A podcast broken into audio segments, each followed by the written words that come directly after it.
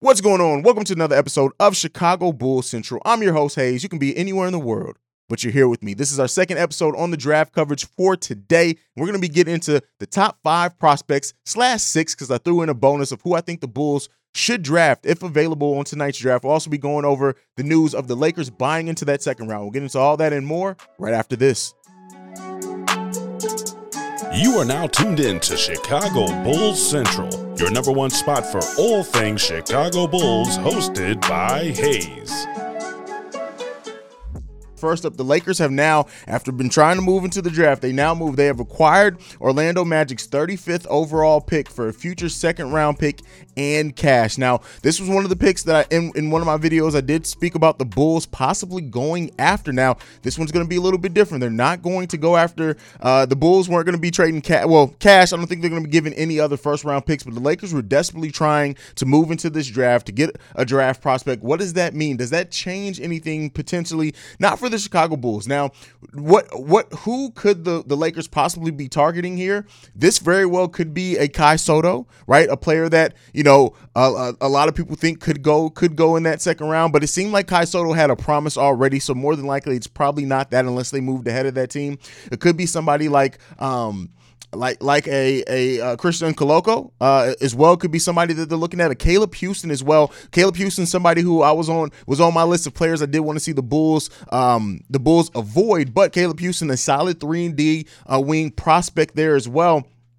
Ismael uh, Kamagate is also could be one of the picks here. That's a 6'11 center out of France. There's a lot of different routes that even with being the 30, 43rd overall pick that we could see the Lakers try to go as they try to find some type of way to add some future talent to that team. Now, they're probably going to go high upside because they've given away so many young players over the last few years that it's probably going to go very high upside rather than somebody that, that could uh, go right now and compete right now. But I could be wrong on that as well. But let me know what you guys think down below. What do you think the Lakers are going to try to do with that 43rd overall overall pick. Now, something that we have going on with the Bulls, we haven't really got too much movement here. We haven't gotten a couple of more rumors have dropped about that 18th pick. Nothing solid. So I think right now, as we get closer to the draft, in my opinion, unless we hear something, because it's draft day, they can absolutely make a trade now. The draft, it wouldn't be official till after the draft. They would be drafting for that player. They could technically announce something now, but we could be seeing AK play everything close to the vest as well. Now, one thing that they wouldn't have to wait to announce at all, if they were moving Coby White for a pick outright, they wouldn't have to do that. So maybe there's some movement on that. Maybe there's not. Um, some people would like to see the Bulls go ahead and, and buy a second round pick to just kind of get that forfeited pick out the way right now early.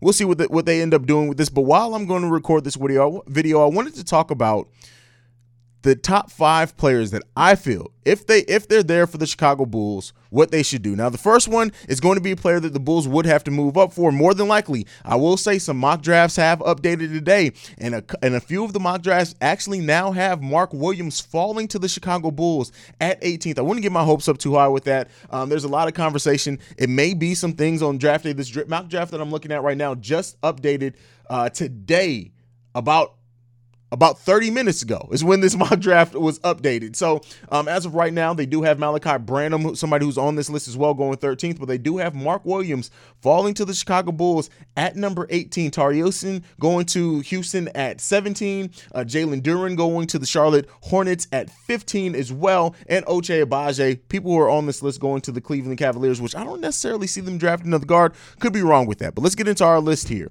First one is Mark Williams, and this is a player, like I said, I think the Bulls would have have to move up for, or he would have to fall. It would have to be a couple of teams that go different routes than what's expected for Mark Williams to fall to us. You guys know how I feel about Mark Williams. You also know I'm going to feel about this next player. Number two, EJ Liddell. EJ Liddell. Uh, you know what? Let me go back. Mark Williams. Let me let me go back. Mark Williams. We already know. Just to kind of rehash, the center out of Duke, a defensive beast. He projects to be possibly a generational defensive talent. What he brings blocking, offensive uh, rebounding overall as well could be things that the Bulls can use off the bench right now. The biggest question marks for him are his offensive upside. What type of offensive player would he be able to develop into? That all remains to be seen. But Mark Williams is number one on the list. Next up is EJ Liddell. Talked about him on my video earlier today. EJ Liddell is a player that I absolutely think is just ready to go right now. Now, I, you, guys know how I feel about that. Kind of, kind of two A and two B are EJ Liddell and Tari Eason and me. I hold them in kind of the same regard for what they could be able to bring to the Bulls right now. But but I talked about them earlier. Next up is Ochai Agbaji. This is a center. He stayed in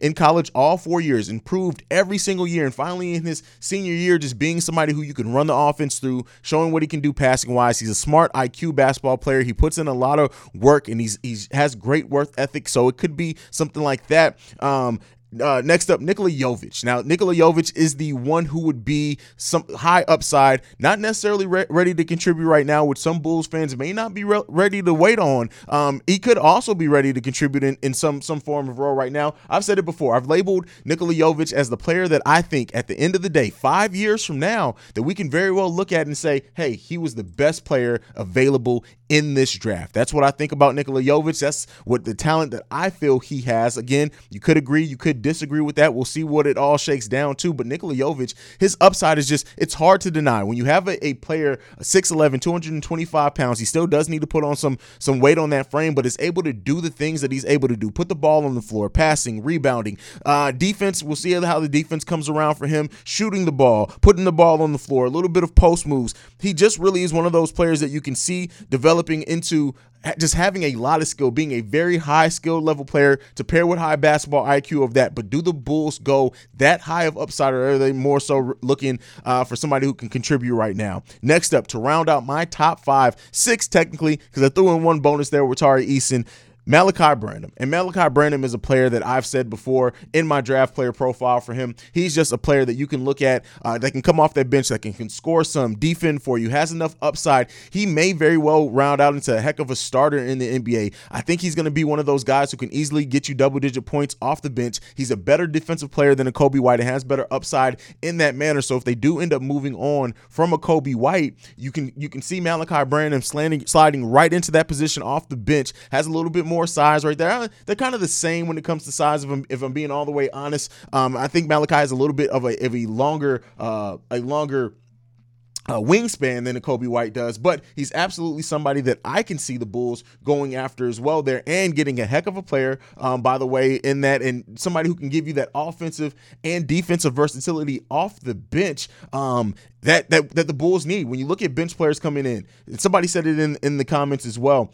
Uh, when you when you look at that again, and I just looked it up, a six ten wingspan being six five, yeah, wingspan well well above Coby's, and he has the tools to be a, a very good uh, two-way player coming off the bench for you, and that's what we need. And shout out to uh, can't remember which user in the comments said is that the Bulls do. They have a lot of players that do kind of one thing specialized. You look at bringing in a Malaki Branham, and he comes in and is able to be maybe your best player off the bench in two to three years just because of his ability to do everything. And pairing that well with Ayo. You don't want to forget Ayo, but when you look at Ayo, bringing able to bring Ayo Dosunmu and Malaki Branham off your bench could could solidify just everything. You have so much versatility offensively and defensively and passing wise. Those are two players that both have high basketball IQs, and that can raise up whatever you else you have on the bench. They can get the most out of those other players on the bench. So Malaki Branham rounding out my top five slash top six on players that I would love to see the Bulls draft in today's draft. Now I've already asked you guys, who do you guys see the Bulls drafting today? You can go ahead and set uh, and say in this video who are some of the people that you hope may fall to the Chicago Bulls. That's the question on this video. Who do you hope if it, if it's somebody who's kind of outside the Bulls range, who would you like to see fall to the Bulls or the Bulls possibly trade up to get to go after aggressively? Again, don't mention the EJ Liddells because they're going to be around the Bulls range. But who is somebody you would like to see the Bulls take an aggressive look at and chance at to bring to this team and help improve this team? Let me know what you guys think about all that down below. We're continuing our draft coverage today. I'm probably going to do about two or three more videos the way that it works outside of the live stream tonight. So make sure you're tuned in. Make sure you hit that that uh, notification bell as well to know when we will go live for the draft. Thank you for listening or watching. Make sure you follow the show at Bull Central Pod. You can send us any feedback, questions, comments, concerns, bullcentralpod at gmail.com. Lastly, if you want to leave a text and or voicemail, the number to do so, 773-270-2799. Thank you for tuning in. Like I like to end every episode on. Go Bulls. Love you guys. Peace, y'all. This has been a presentation of the Break Break Media. Media.